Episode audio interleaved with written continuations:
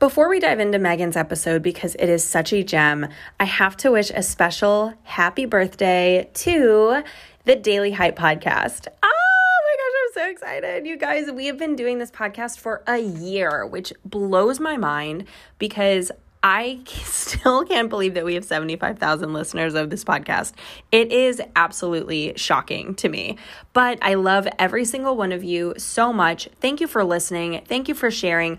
If you'd love to do us a birthday favor, make sure that you're leaving a review on Apple. We're at 90 reviews at the time I'm recording this, and you have no idea how badly I want that to be 100. So if you want to wish us a happy birthday, go to Apple, tell your friends to go to Apple, give it a review. To see those extra 10 reviews would literally make my entire day. Thank you guys so much for being here. When we started, it was just inspirational episodes. I knew that I wanted four sections to this podcast. The fourth one's coming soon. The second, uh, the second section that we launched was the business episodes, which you guys are loving, and so am I. The third one was really funny because nobody wanted an hour long podcast. I kept saying, do you guys want an hour? Do you guys want 45 minutes? Would you listen to an hour? And it was like, no, no, no, no. What's funny is that these stories episodes are getting like double the listens of everything else. So I'm so happy that you guys are loving these as well. Make sure to subscribe, make sure to leave a review. Thank you so much for being here. Thank you for celebrating with us this this lovely Friday if you're listening live. And thank you for being such a great supporter of me and of the podcast and of Sam, my podcast producer, who I could not at all have done this without. Thank you so much, Sam. And thank you guys for listening. Wow, guys, I'm so excited for today's episode. Today we have Megan Lininger on the podcast, who is someone that I've known for years. She and I were friends in New York. We have mutual friends. And the fact that I've seen her change and evolve so much into herself over the past gosh, almost decade has been really incredible. Not only is her story kind of wild, but she also has some really cool accolades behind her. She's an award winning choreographer her, who turned into a fitness and nutrition expert. And what she's kind of trying to do is make sure that we are deconstructing these ideas of diet culture and looking at the way that we view food and our bodies completely differently. Every time I talk to her, I walk away with a completely different perception of body image and self love and just her energy. You're going to see like her aura is warm and it's comforting, and she's a nurturing, amazing soul. I'm really excited for you guys to get to know her. So tune in. Let me know how you feel. Let me know how you love her because I know that I love her too. Give her a follow and uh, enjoy the episode.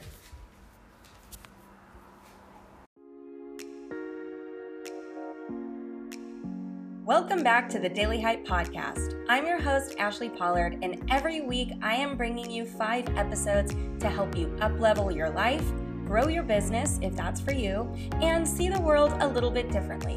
We are so happy to have you here, so let's get this started, shall we? So I've got Meg. I call you Meg because I've known you for a long time, but I've got Megan Lininger here. And Megan, I just introduced you, but do you want to introduce yourself to the Daily Hype crowd? Yeah, hi, Daily Hype crowd. Um, about me, let's see. I am the the label I, I wear, the role I play is holistic health coach and personal trainer. Um, it's funny being in this space because formerly I was a professional dancer and choreographer, so people know me in in different realms, playing different roles. But this is uh, who I am in this season, um, and I I really feel like this is what I was meant to do all along. I feel so fulfilled and um, I still so miss dance, but this is mm-hmm. uh, this is my calling, if you will. So, yeah. So, how did you migrate over from dance into fitness then? It sounds to me like it would be a natural evolution, but I also know you for I've known you for a long time. Well, let's actually dive in there. I met you. How many years ago did we meet? 2013, maybe. I want to say ago? that feels and sounds about right. That's when I worked at I, Prada. I feel like I was a baby. You were certainly a baby. Yeah, I was definitely um, a baby. So I, you know, being in New York City, it's like, even though I had a few years under my belt, it's still like, does anyone really know what they're doing? Right. So I was, right. I was a, complete shit show and like wearing that title proudly. Jesus. Um, But you you were like so cool to me because I was like the young one who like didn't have any money and didn't like know what she was doing. And you had like lived in New York for a long time and you had this like really cool apartment and like this gorgeous outdoor patio and like a lot of space. And I was like, who the fuck is she? Like, she's so cool. And she's just like so herself. And she's always inviting us over to wine night. And she acted like she was like our mom and wanted to make sure we always got home safe, like taking care of us. such a mama bear. God. Such a mama bear. right. Such a mama bear. In like every facet of my life, it's who I am. Which is Mm. funny because at 36 I have no children, but I have four cats. Well, and you take care of so many. So, Exactly. know. Exactly. And that was always like as a, a dance teacher, that was always like the long running joke. Everyone was like, oh, when you're between me and you know the other women that I taught with it, the question was always, when are you having kids? And it's like, hi, I have I So have many. dozens. Yeah. I have dozens. Yeah. Um, so yeah, uh, professional dancer and choreographer. I went to school for dance. I got my BFA in dance. Um, I Was there a kind of dance that you specialized in? The love of my life was, is, and always will be contemporary. Like I always say, um, you know, being that I got my BFA in dance, it was deeply rooted in ballet and and modern dance, and there's a lot of musical theater influence. I feel like all of my friends kind of gravitated towards that. And Mhm. after my first year in New York, going to like so many cattle call auditions, I was like, I'm not happy. Like this doesn't resonate, and I kind of think I hate musical theater. Um, Mm. I, I remember my very first contemporary dance class. I left like, oh my god, I'm home. I I didn't have access to that in Missouri. Like that just Totally. wasn't wasn't a thing. Um, What kind of dance is contemporary? Is there a way that you can describe it in an audio setting where it's like, w- what would it feel or look like? What's the difference? so people if you've heard of lyrical dancing lyrical very much comes from ballet you have to have impeccable technique to be a lyrical dancer yeah Um, I used so to be of, a like- lyrical dancer, and it was basically ballet classes. yeah it's that, that shit ain't easy and none of it's easy per se but with contemporary i always uh like kind of chalk it up to you have to learn the rules so that you can You break, break them. them. yeah That's so you can break them So it's valid. not Yeah. You know, you can definitely tell the difference between a contemporary dancer that has technique and doesn't. Um, but I'm a storyteller and I'm an Enneagram 4 and I'm deeply emotional. You and I are polar opposites. So that just feels right. Like I always say, like I feel I feel it in my bones. And when people ask me like why do you love dance so much? Um, I didn't realize this until I was older, but I when I hear music, I like who do I love? Like I love Dermot Kennedy. I love James Vincent Mm. McMorrow. I love um, Ben Howard. Like I, I could go on and on. So there's like certain like musicians that when I hear their music, it just resonates so deeply. I can't sing it, and I I don't play an instrument. So dance is the closest thing I can get to that music. Um, Sure. and as like it's different being a dancer and a choreographer because they're completely different avenues. Uh it's not meant And for skill everyone. sets. yeah exactly. Uh being a dancer does not automatically make you a great choreographer and vice versa. There are some Mhm. brilliant choreographers who they aren't the the best and most technical dancers. I i never felt like i was the most technical you know technically proficient dancer. There i had a lot of strengths and i had a lot of weaknesses. Um but when it comes to choreography i'm a storyteller. I love to make a you know a visual spectacle of the human experience and hmm kind of make people just sit in their chairs like what the hell did i just see so that So cool. Yeah that was the most fulfilling for me that's what i'm really really missing Yeah. And do you still dance? i i took two years off and the Mhm. reason i took two years off was that it's all i've ever known um i came out of the womb basically dancing i started you know officially taking dance classes around three or four years old um Yeah. but being in it for so long and doing it I mean, at, at, that point in New York, I was I was dancing every day. I was in the studio for you know upwards of six hours a day, um, wow. constantly creating. And it, as dancers, we say like it's our first love, it's our first marriage. We marry it. But mm-hmm. like any marriage, sometimes you have to take space in order to keep that love alive.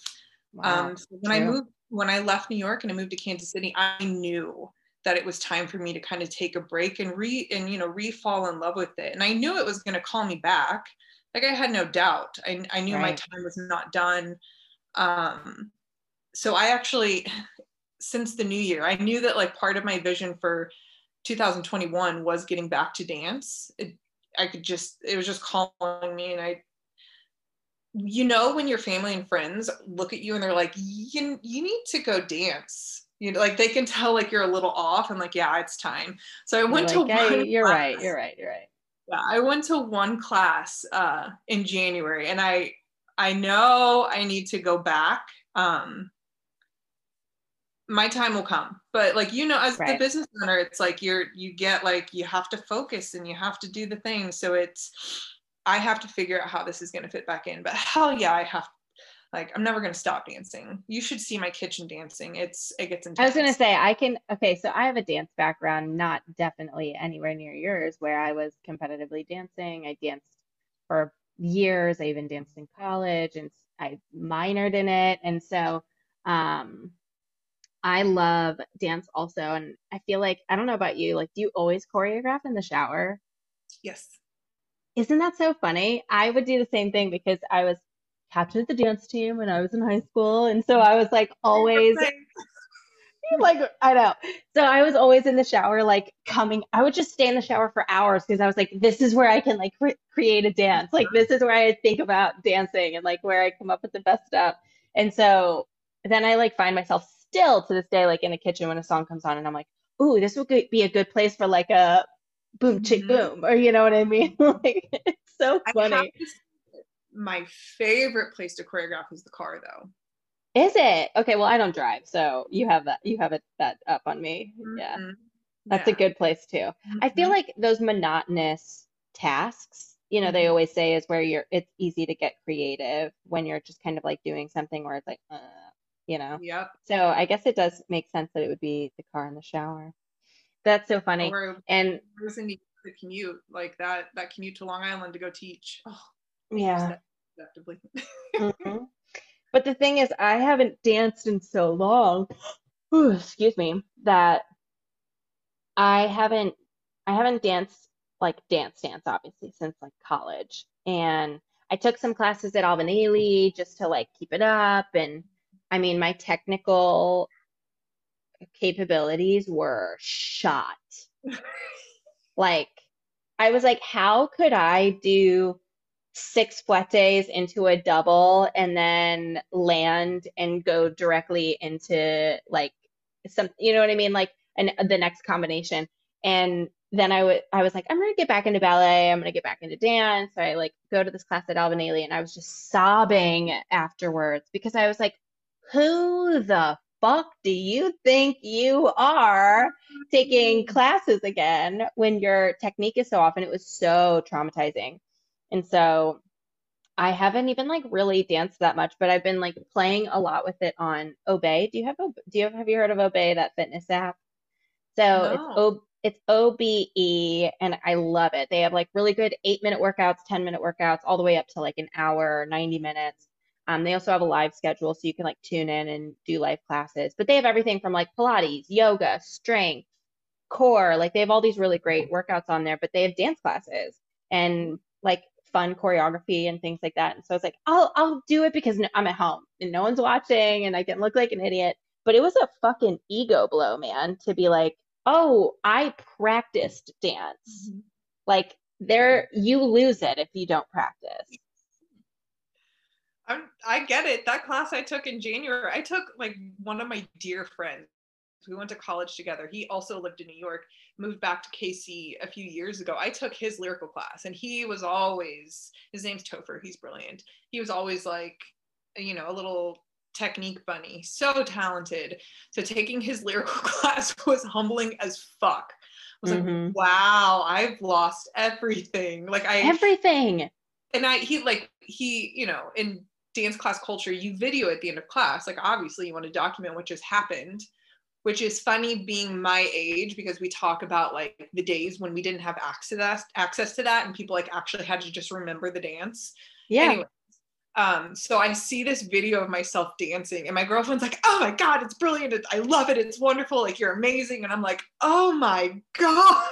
You're like, uh, have do you see my foot? Do you see that angle? Like, do you understand that I was a half count late? Like, it's Ugh.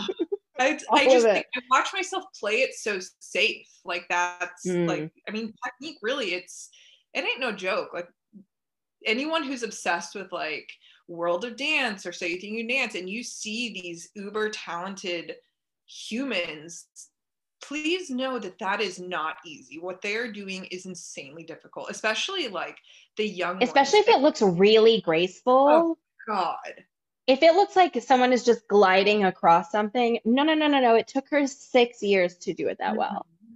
yeah insane It- Yeah, it's funny because, you know, I want it to be something where it's like, well, I've made this recipe before, so I can make this recipe again. No, no, your body don't move like that, Mhm. Ashli. It doesn't move like that anymore. You got to relearn how to move that way. low key that's why i always love contemporary because you can hide so much Totally. And like those blemishes are kind of like nice. You know what I mean? Like you can oh, flex your foot and you can, oh yeah flex feet all over and it's like oh i fell out of this turn let me make it into a thing yeah, yeah, and yeah. Right, right. I'm just gonna like scoop and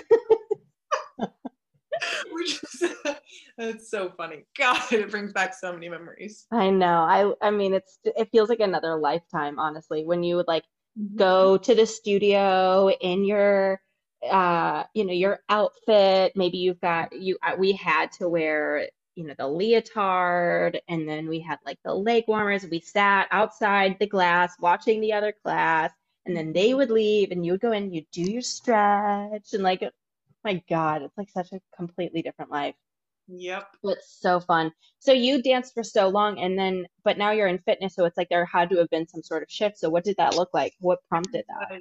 So there was a big transition in my life at 30 years old where like you knew me as one person where I, you know, I had that beautiful apartment in Queens and I had a a life that is vastly different than it is now. Um, and at 30 years old, I had to start over. So I actually I moved at that point I'd been in New York for seven years. Yeah, seven years because I moved there when I was 23.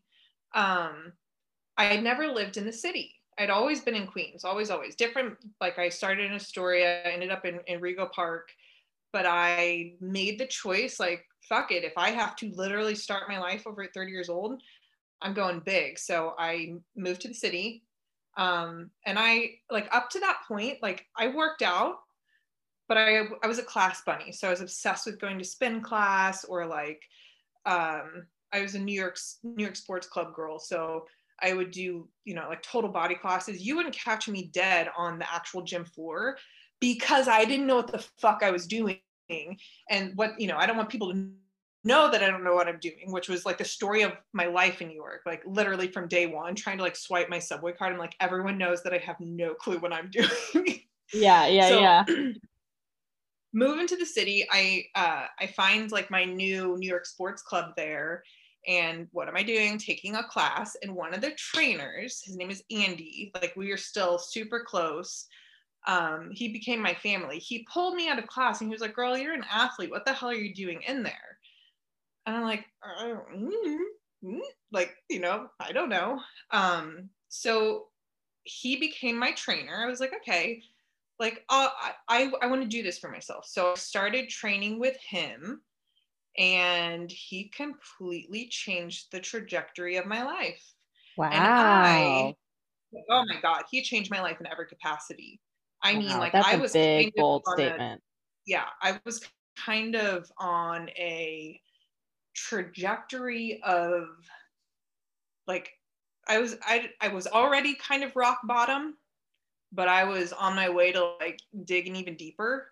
Um, so he, when I say he changed my life, he he changed my life, wow. and I would not be who I am today if it if it weren't for him. And he knows that. Like I've, I you know, praise him everywhere I go.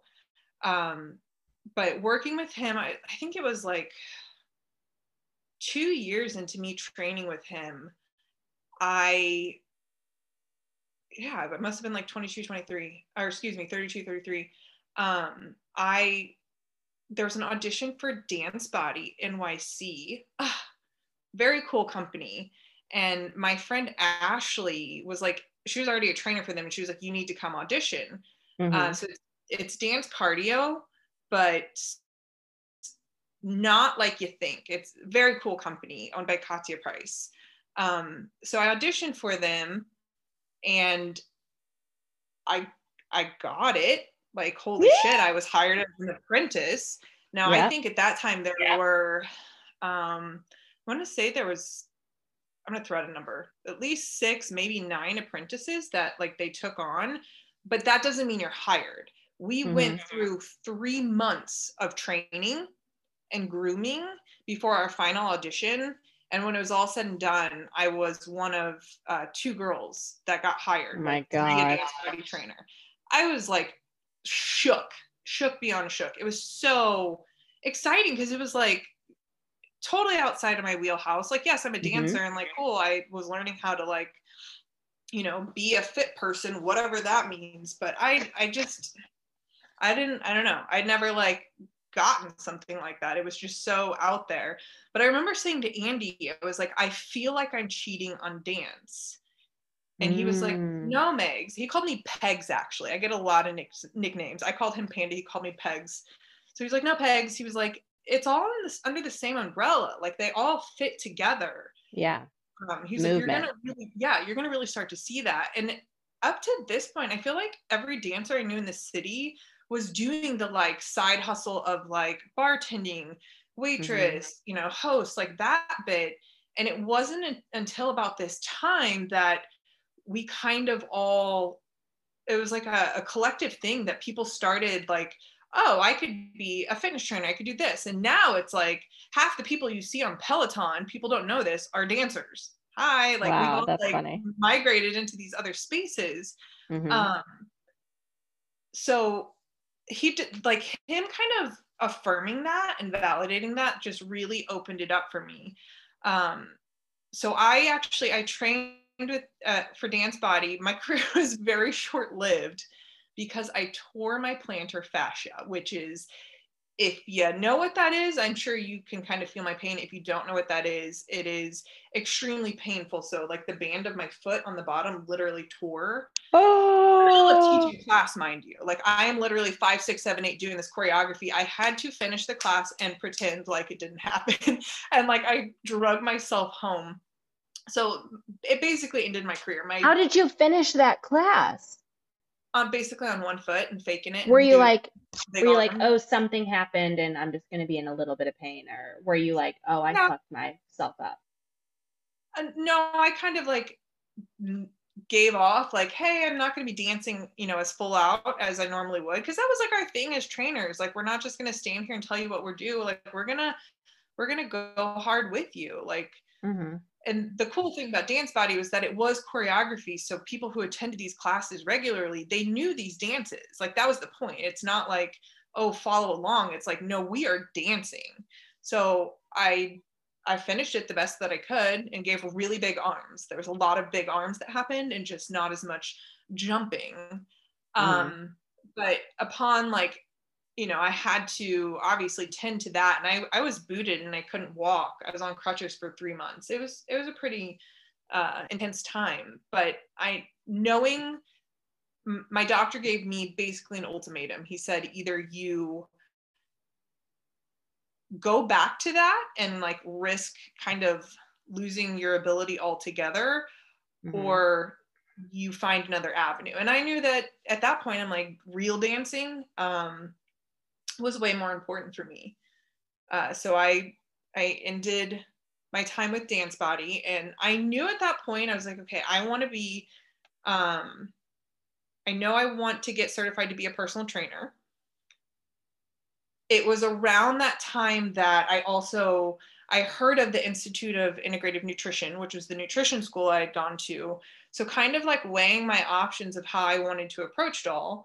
Um, I decided, well, I can get my personal training certification faster. I'll ta- tackle uh, nutrition school after. So that's exactly what I did. So I became a trainer. And even funny, like Andy and I, we worked together even as I got certified. Like I, if we were in the same state, I'd still have him as my trainer. I'm a trainer Aww. who loves trainer. Yeah. So uh, I became a NASM certified personal trainer. But I tell you what, Andy taught me more about, you know, being a trainer and being a coach and uh, being like a behavior specialist far more than any textbook. Wow. So, isn't that so funny about people? I feel like that happens all the time where it's like, I've actually learned more from my experience with this person than school or than a class or whatever it could be because you have the human dynamic to it. Yeah. Mm-hmm. And so you're back in Kansas City at that moment and you or had you you hadn't moved back yet?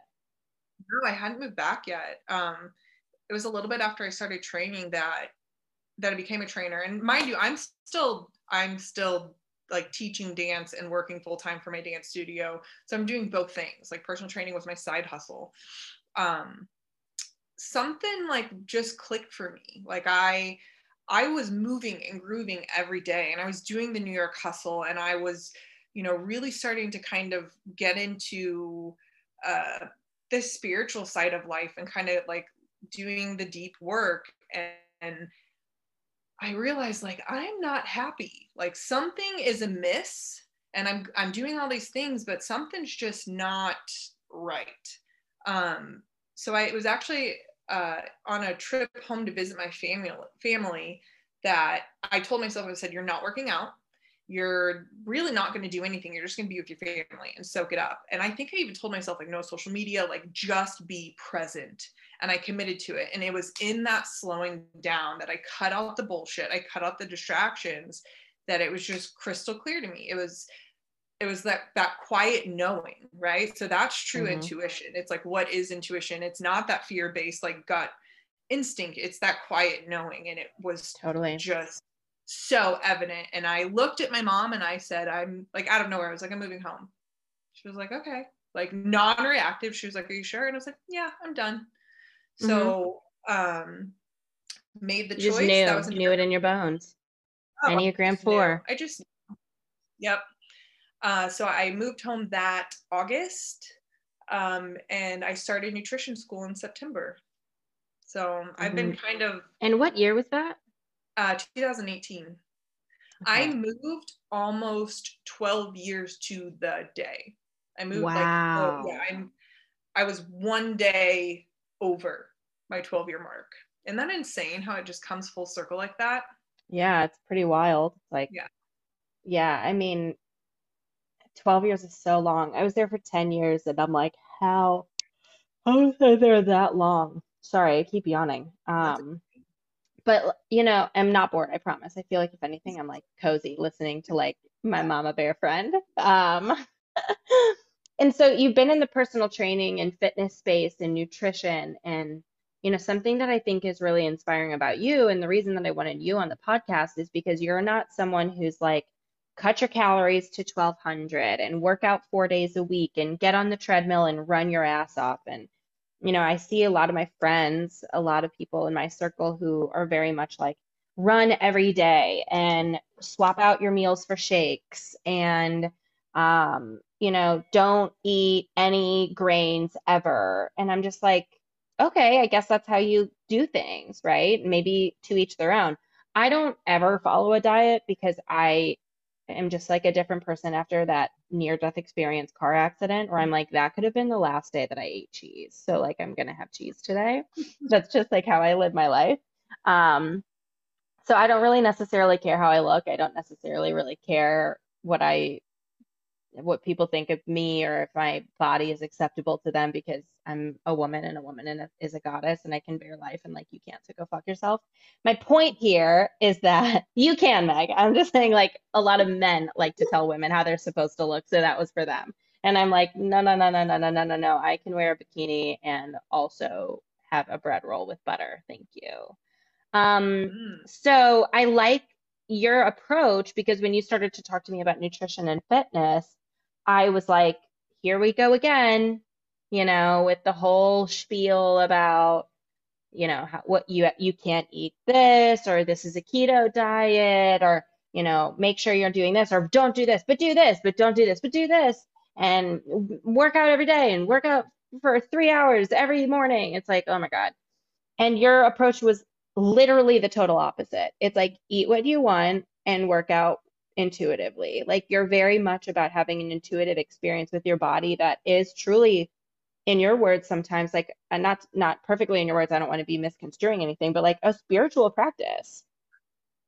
And so tell us a little bit more about that journey. Like, were you taught about diet culture and then you went the other way, or is that not necessarily what you were taught? Is that not how it works at all? And I don't know what the fuck I'm talking about, or like I'm just curious, like how you got to a place where you were like, I'm so sick of these tropes. I'm so sick of these like stories that women tell themselves or that we tell ourselves about food, about relationships with your body, about, you know, being so divinely present in your humanity and in your soul that you're fueling yourself with different scientific methods, as in like the food you're consuming, but you're not depriving yourself from all these opportunities that are also in front of you. Like, how did you get there? Um, being being a huge product of diet culture. Uh, being Oh, that little girl that as soon as I realized I had a body, I was taught to hate my body. And I hate to Mm. say, but that's pretty much all of us. As soon as we realize we have a body, we are conditioned to hate our bodies. right. Um, I remember being 12 and doing a hundred sit-ups in my room every night before I went to bed. Like, I not my well. like, my favorite memory is being eight years old and being you know pulled in front of the gymnastics class being told that my thighs touch and thighs are not supposed to touch. Like i was fucked. And i didn't realize that one was like buried in there literally until i was like 31 years old. And that came up like that memory came up. I'm like oh my god i'm a grown ass human like carrying this this memory around like this is leading me oh shit we gotta like unpack this one Yeah, I've been told you, a woman should always have three diamonds. Have you heard Mhm. this one? I have not Where you put your ankles together and you put your knees together, so like your legs are really truly fully touching. And if you push them backwards, you should have a diamond in your thighs and a diamond right below your knees and a diamond by your ankles of space. And a bitch got thighs over here, okay? So Yeah. I used to do that and I would be like, oh, thank God I still have a diamond up there. And then it was like I became a person who is 21 in college drinking, and that diamond went away. And I was like, oh my God, I have to do everything to get that diamond back. Blah, blah, blah, this like space between my thighs. And thank God I've shaken that off. I don't give up. Take all three for all I care. I don't really care. You know what I mean? But like, wow, how terrible is that?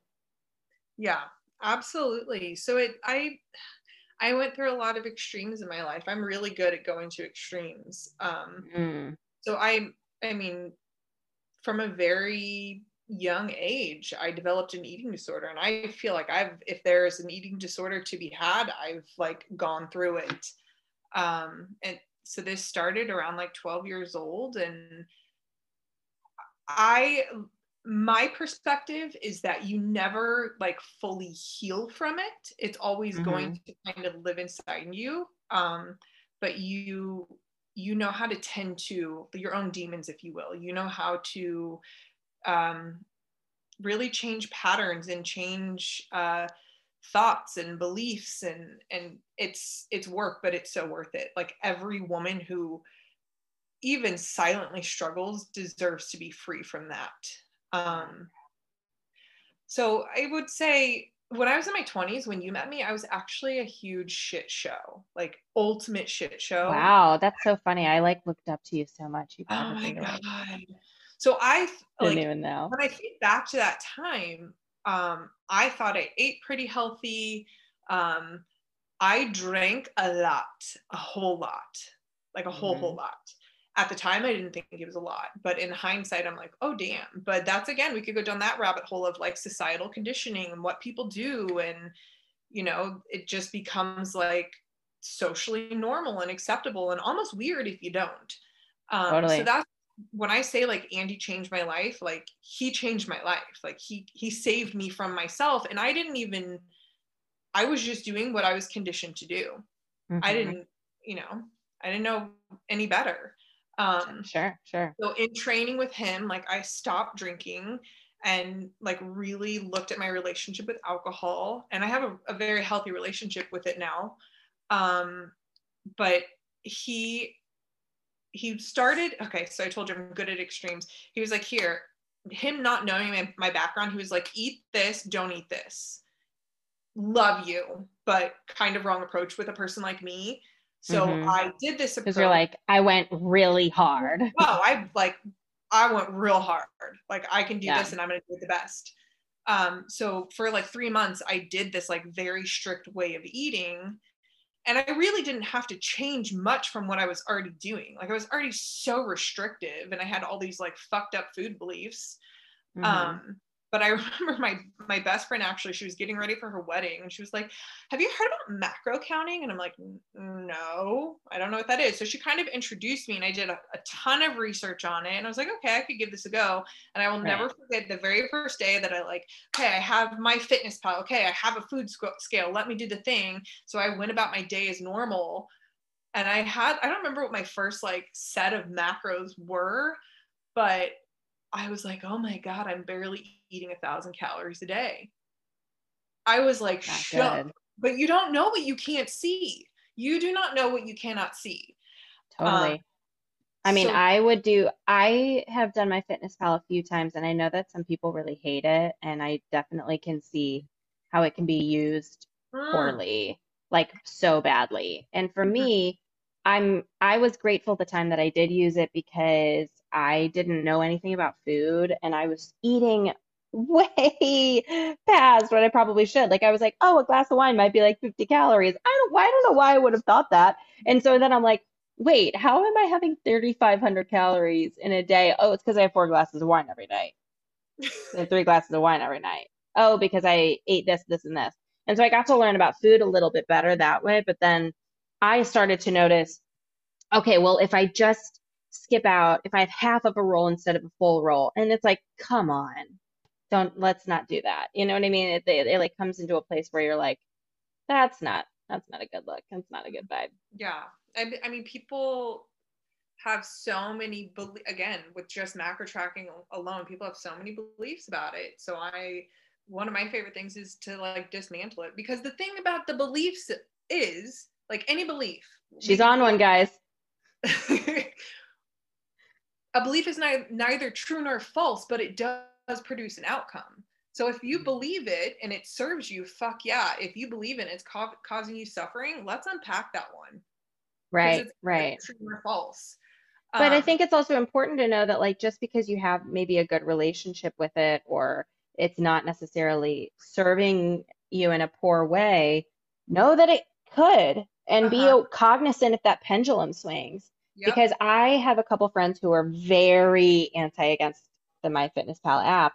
And if it weren't for them talking so openly about how negative it is, I don't think I would have caught myself. I don't think that I would have had the opportunity or the ability to be like, we're easing into inappropriate, we're Mhm. easing into unhealthy. Um, Yeah. So I think it, it is still good to understand that the macro tracking can dip into the unhealthy very easily, you know?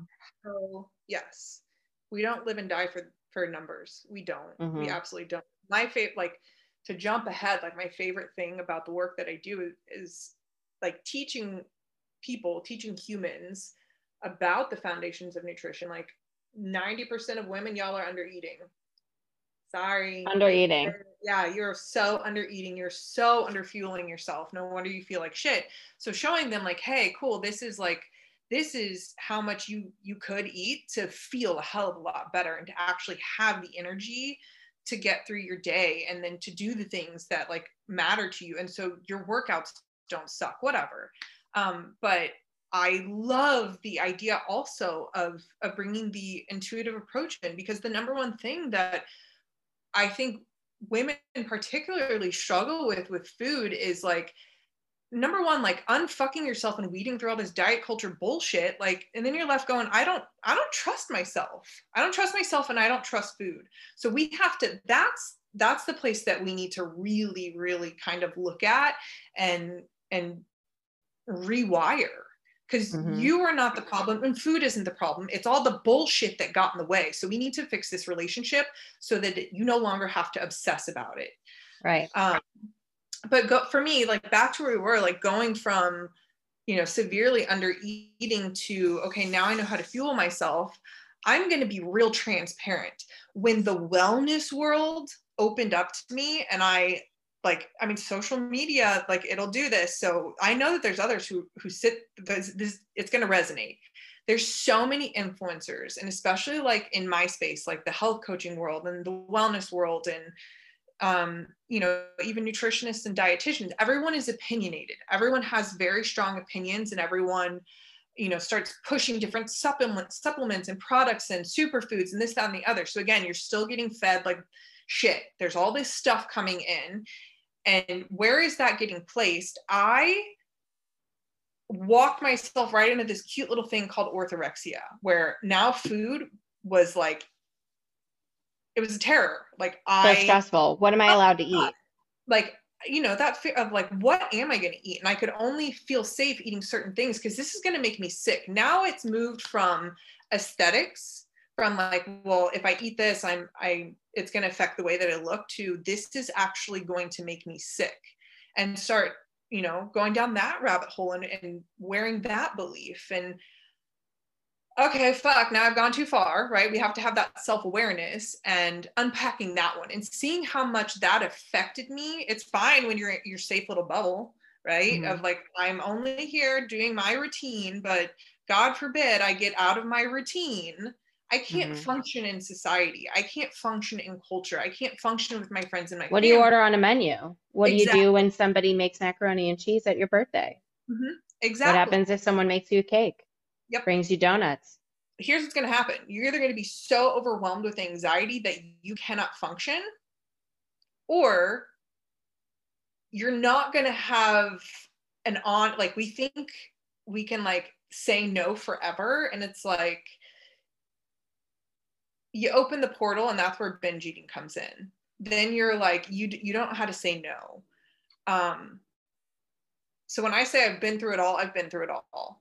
And realizing like okay i'm not the problem food is not the problem restriction and beliefs are the problem mm-hmm. and i i love the like little adage that we throw around on social media there's a quote i don't know if you've seen it that um, a piece of chocolate cake will do way less harm than like stressing about the piece of chocolate cake. Totally did it backwards. It's stressing about the piece of chocolate cake will do way more harm to your health than the piece of chocolate cake, but it's that. It's the stress will hurt your body. It is. Stress is like the it's the ultimate and it will completely overhaul your system and it doesn't matter how good you're being that's going to be the problem um that's the root of it all so i I do believe in the foundations of nutrition and I love teaching to you know people to actually eat well and make conscious choices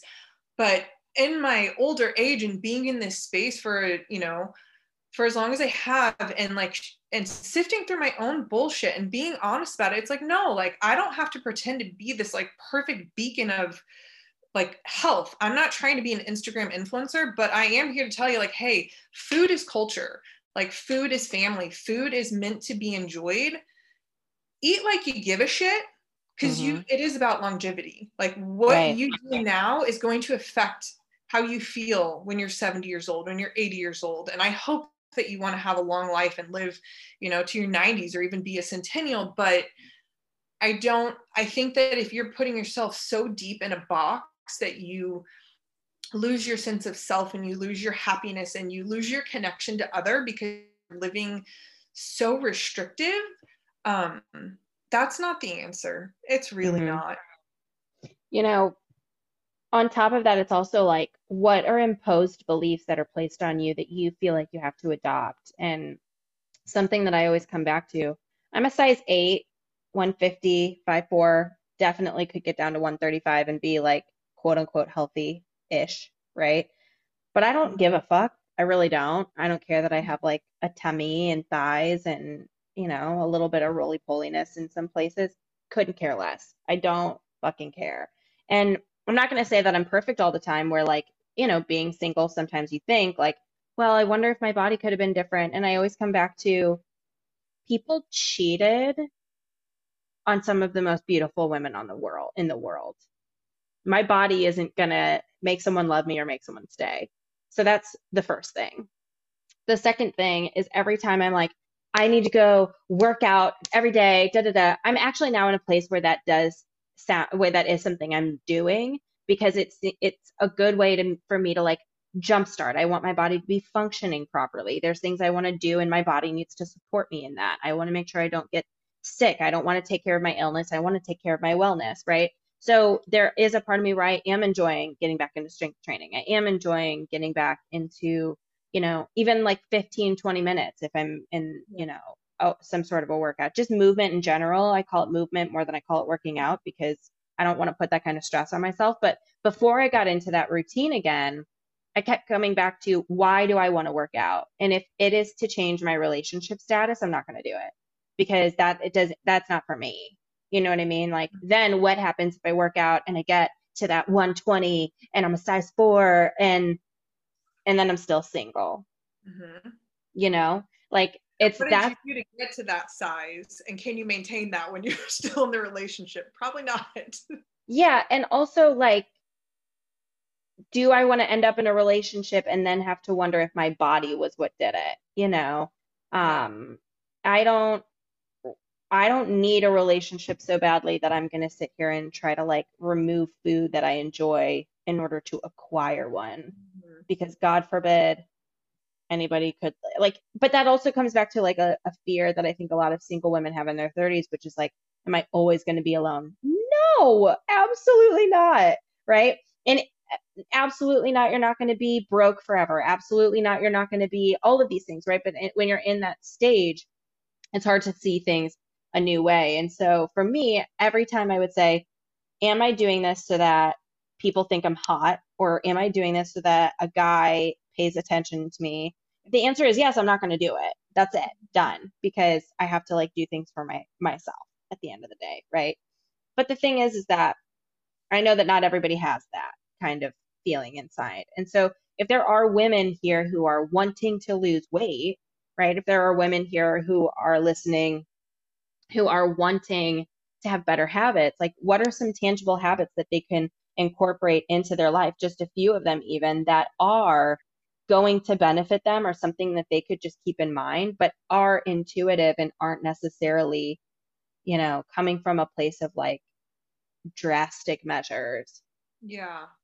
Um I love Not that. to put you on the spot because we didn't talk about that, no, but you know. No, I'm here for it. Um when it comes to like who like how I serve, like how I like help people, I I like to say like I'm not I'm not anti fat loss. I'm not anti like weight loss, if you will. Um, but I am anti diet. So I don't buy into um like there whether you know it or not, there's over a hundred different dietary theories and I don't subscribe to a single one of them. I don't prescribe a single one of them. I believe that food is totally bio individual. So, first things first, like get real fucking curious about what makes you feel good when it comes to food. It's really, people think nutrition is so complicated and it's really not. So, it's if you could add more fruits and vegetables in, if you could add more water in, like it, start there.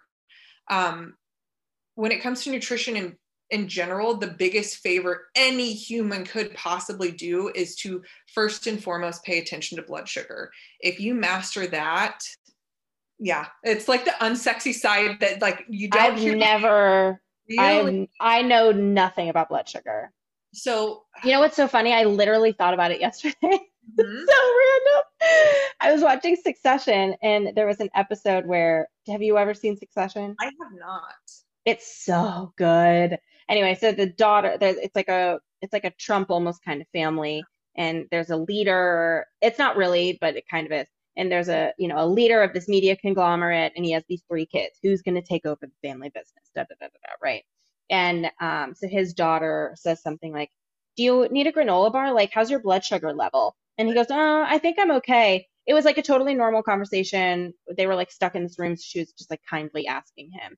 And I was like, I don't know what blood sugar level feels like. You do though. You just don't know it. Have you ever experienced being like hangry? Yeah. Yeah, that's blood sugar right there. So, oh. the, like how you start your day, if you wake up and you have a rush morning and you're grabbing coffee on the way out and you didn't like think about breakfast and like now you're, um, or even like you work from home, whatever, you get going, you have coffee, you jump on Zoom and you don't think about food and you're like, shit, I have 10 minutes that I can grab something. So I grab like a granola bar or uh, a donut or um, a cut, uh, a muffin, whatever it is, like your convenient thing. Like that right there is where we need to pull, like pump the brakes because how you start your day is going to set you up for how you feel. Well, girl, you know I love a morning routine, so. So it's it's very simple: protein, fiber, fat. Like in other words, protein, carbs, and fat. You have to have all three macros, and this is why like people think macros. They have a preconceived notion about what that is and what that means. It's just macronutrients, and you eat them every single day. It is protein, it is carbohydrates, it is fat. So pull back like all the bullshit that you think you know about macros. Like you have to relearn or learn for the first time what these things are and how they actually mm-hmm. affect your health. Because when you have one of those keys missing, let's say you just throw down with a muffin and you know a coffee, you got a lot of sugar going into the bloodstream. And I'm not here to say like sugar is the absolute devil. Like we actually burn sugar as human. It, it, it is what it is. We have to have carbs, we have to have sugar.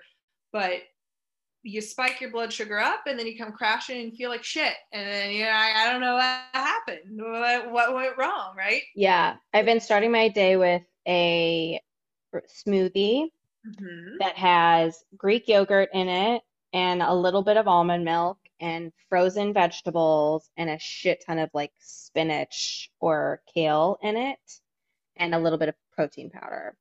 And it that has been so incredible because I, you know me, like my life is wild and every mm-hmm. 10 minutes are booked out. And so ah. for me, I do my morning routine and I have that smoothie and that can like really last me for a minute where mm-hmm. I'm not because I used to think a smoothie is like a, something you have as like a drink when you're in the mall and you like go get like a you know what I mean like some sort of thing. So when I started to see it as like start having breakfast, Ashli, because I'm not a big breakfast person and I know that that's like such a big no no. I was like, well, this is something that I can do. I'm definitely not getting enough fruit into my diet at all, like, if ever, right? So, this is a way to kind of like inject some fruits and vegetables, inject some protein into the whole routine, but it tides me over, helps me last throughout, you know, until lunch. Um, and it's not necessarily, I'm not trying to do it for a meal replacement. Like that's totally not the point. It was because it was, it can't replace a meal that isn't there in the first place. Like I just uh-huh. wasn't eating breakfast and, you know, maybe I would have a banana or maybe I would have like some granola or something, like a handful of it, but like I wasn't eating food, right? So it's just like, it's become a really fun part of the morning to kind of like play with and have something there and I did, you know, a little bit of reading to see like what's going to be a good decision and there was all these fucking articles about like don't put sh- don't put fruit in your smoothie or it'll make you fat and I was like um no I think they more so mean like don't pour sugar into your smoothie or that probably won't be great like don't put processed things and I'm not overdoing the fruit but that was something that kind of like rubbed me the wrong way. Yeah that's one of those like extreme beliefs like how it's it's fruit how are you going to call it bad? We could go on about this one forever. I mean, the moral of the story is like like juicing, like when you see people juicing and they're just it's like I had, you know, three apples and a, a papaya and a, a pineapple and I threw some spinach in there, like whatever. Um, and they're just juicing like yeah that's a lot of sugar going into the bloodstream at once. Is is fruit bad for you? No. Are smoothies? You look at that. Well cool. I'm getting the fiber and all of the phytochemicals and you know the vitamins and minerals and nutrients and antioxidants in there with it because I'm not taking that away with the flesh. The caveat with like all of those things is number one, don't don't like have it be a fruit smoothie. Like you did it right. right. You threw some veggies in there, you threw some protein. The next question would be what's your source of fat? And the reason we want that is like that's how we really do study the blood sugar. It's going to control mm. how quickly those sugars go into the bloodstream so that you don't have that spike in that drop. But interesting. Like that right there, that one bit of goodness that you added into your day, and I know you just got your NutriBullet I remember when you posted that on your story, I was like, oh my God, I am like ridiculously excited for you. I love a NutriBullet. Everybody lost their mind. I think that is one of my most responded to Instagram stories of all time. Everyone was like, I love my NutriBullet. It's my favorite investment I've ever made. I love my NutriBullet. I'm like, damn, okay, good. But it's going to be interesting. Like, I can't wait to hear how, like, even a month from now, how that plays out into the rest of your day. Just like doing that one bit of goodness mm-hmm. like how you're going to show up for yourself in other ways because mm-hmm. it like we've talked about it before and so we're going to talk about it again that like food isn't everything but it changes everything mm. so it's well, like, and i used to work out every morning i went to flywheel and every morning i was working out right and my thing was that i had i loved it i loved doing that i loved being the one at the 6 a.m class I loved waking up at five o'clock in the morning and putting on my clothes and going to Flywheel when it was black outside, you know. And um, because the rest of the day you're thinking, am I really gonna eat seven donuts or four donuts when I went to the gym? I'll have one, but like, am I really gonna go and have like a full night of drinking? And I don't want to say that I was like guilt tripping and honestly like do those things whenever you want, obviously, but also like it jumpstarts your day to be like, am I going to take care of myself today or what? You know, alignment or is it not? That's really what right. it is. Because if you you have this this vision of who it is you want to be, but you have to align yourself to like feel the emotions, think the thoughts, and then take the actions that that version of you would want. yeah, you, you, it's not going to happen out of nowhere. Um, yeah, I um, have a quote on the back of my phone that says, um, "Let me scroll to it." Visualize your highest self and start showing up as her. Mm-hmm. I love that. Mm-hmm. I love that. It, that's really what it is. We could have an entire other conversation about that whole realm because it's just I'm so passionate about it. But when it when it comes to exercise, um, it's the same thing. It's like what the hell lights you up and wakes you up? Because if mm-hmm. you are like, it resonated so deeply for me when you were saying, like, am I working out because I feel like I have to look a certain way in order to be in a relationship? It was the same thing for me. I have to, even to this day, I have to check myself. Am I going into this workout or am I halfway through this workout and I'm I'm stressed out, right? So I work out because it is stress management to me. I work out because it it gives me energy for the rest of my day. I work out because it it shows me how strong I can be. Like my favorite thing about like weight training, about strength training, training, about throwing around heavy weight, because I didn't used to be this person.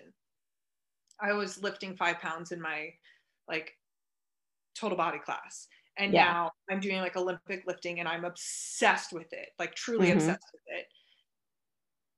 Doing heavy weightlifting, I feel like so there's still so many women who are just like, ooh, that's not for me it will show you not how physically you strong you are it will show you day in and day out how mentally and emotionally strong you are like mm. the day that your workout gets so fucking tough that you're like i can't do it and you want to cry and then you do it anyways you will walk out of that gym or that you know training session whatever it is you'll walk out of your home workout and realize like you can do hard things outside yep. in real life with you know when there's people involved that you don't you don't have to play the victim. You're not weak. Like you you are a strong ass bad bitch and you get to show up as her. I love that but i still have to check myself of like fuck i'm in a weird space. What is this? Oh yeah.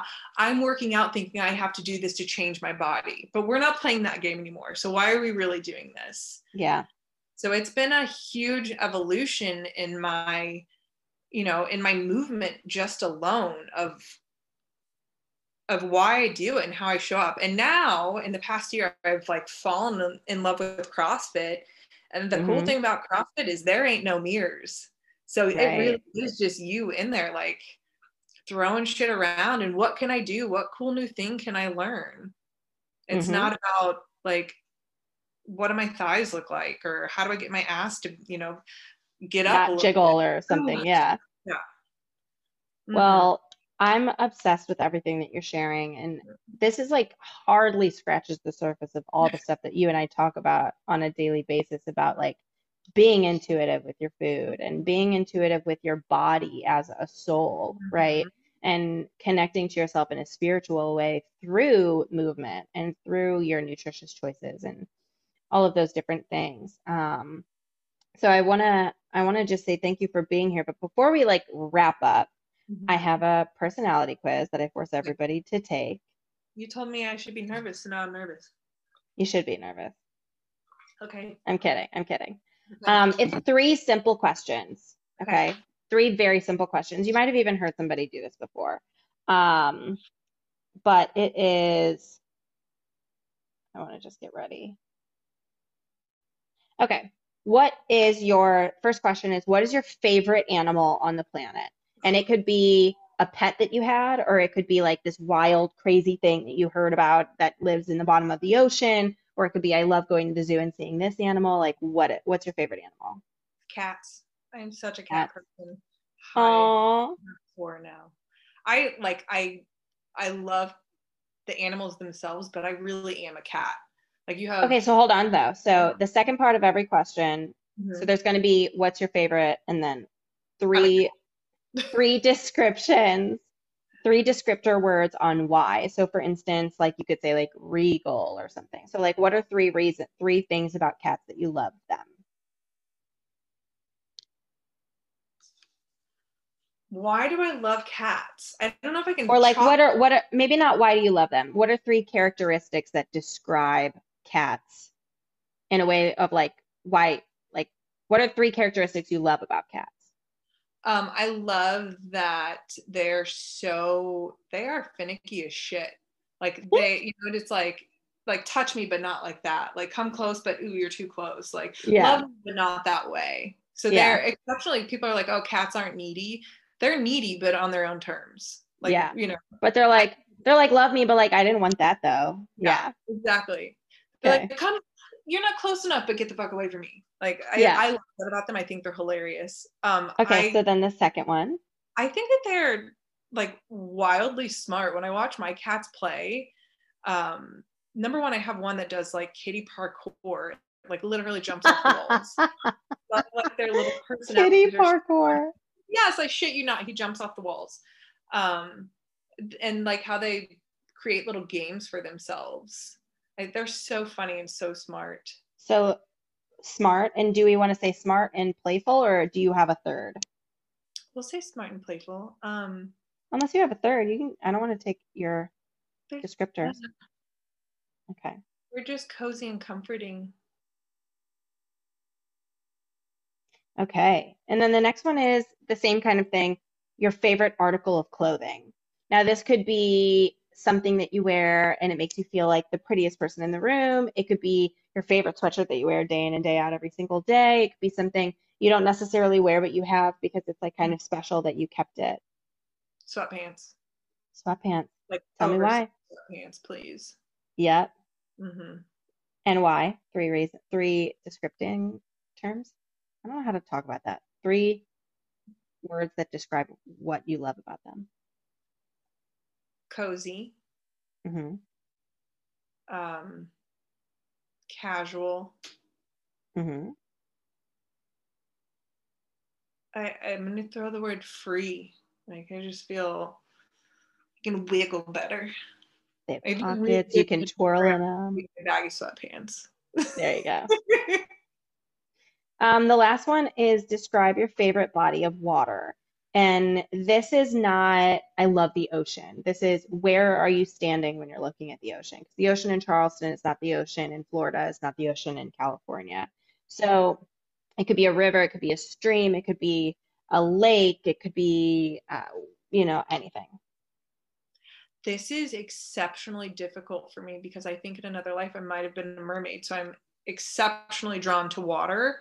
Mhm. Um, I'm going to go with intuition and I'm going to throw out the word creek. You would think it'd be ocean. I even wanted to say swimming pool, but I love a, a good creek. Yeah, a good backroads creek. Yeah. Mm-hmm. And then, is there one in particular that you can think of? Is there one that you've been to that you're like, it was so pretty there? Um, I don't know precisely where I was, but I remember being 17, 18 years old, uh, sitting in on top of a giant boulder in the middle of a, a creek in Colorado. That, like, Ooh, okay. Oh God, you want to talk about a spiritual moment? That like really, that really did it for me. Okay, cute. Into this moment. So this creek, give me three words to describe it. You could describe the water. You could describe, was it like fast? Was it slow? Was it, you know, illuminescent? I don't fucking know. There's something about the movement that just feels like pure vitality. Okay. Um, water will always be peace to me. Mm-hmm. Uh, renewal.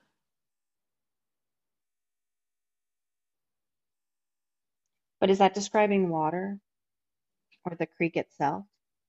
Yeah, in that moment, yeah. Okay, we'll see if this works. Okay. So, um, all right. So are you ready to hear what this means? Yeah, maybe. You sure? I'm here for it. Go. Okay, so when I asked you to pick an animal, you said cats, and the animal that you choose is a reflection of how you view yourself. Mhm. And you said finicky, smart, and playful, but also they're cozy. That fits. And then when I asked you to describe clothes, that is a representation of how you think others view you. And you mm. said cozy, casual, and free. And then I asked you to describe a body of water, and you said creek, and that describes how you view sex. And you said vitality, renewal, and peace. I stand by it. I totally. I do. Shit, man. If you're having a, a bad day, have a good orgasm. That is total renewal. That's a good point. That's a good point. Vitality, renewal, and it gives you peace. You're like, I stand strong in my decision. Yes, I do. I'm like, give me those good drugs. Oh my God, Megan, So thank you so much for doing this. Thank you so much for being here. Thank you. People are going to want to work with you. They're going to want to say, Can you get me on track? Can you help me make better nutritious decisions? Can you help me with my workouts? Do you personal train virtually? I know all of these questions are coming my way, so let's just talk about that really quick and then we'll skedaddle. hmm How can we work with you? Um, all, yes, all of the above. So I do one-on-one coaching. I will in the very near, near future be offering a group coaching program. But in terms of one-on-one coaching, I have uh, several different avenues for how that can really fit uh, what you need in this season. Um, and again, it's it is not one size fits all. So if if you think like like I said, I don't prescribe. Uh, you know Diets. particular diets i'm not I, i'm here to sh- to i like to say come home to yourself i'm going to introduce you to Mm. you so that you can keep going back to you and leaning and trusting in yourself over and over again um so yeah i do one-on-one yes i do train virtually if there are any listeners in the kansas city area um I train out of a, a really cool space here called Aaron Fit. If you are into doing something in person, um, or if you just want to shoot the shit like i i love connecting with humans so Shoot her a DM. Where can we where can we follow you? yeah it's all about the journey right Where can we follow you? oh um my uh, handle is gr- gracefully underscore megan M E G A N.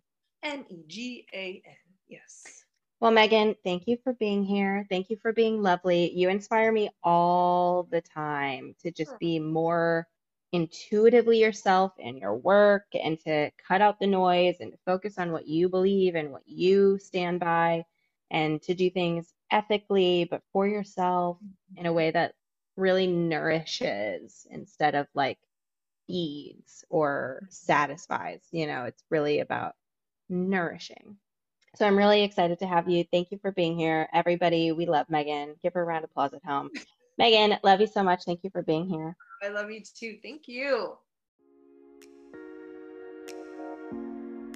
And that's a wrap on the Daily Hype podcast for today. I hope that you enjoy this and I hope you come back for more. Thank you guys so much, by the way, for the reviews. That is so big for a podcast. And listen, if you're not reviewing, at least you're sharing this with your friends. You're telling me that you love this. You're putting this on Instagram. It means the world to me. So thank you, thank you, thank you. And we will see you next time.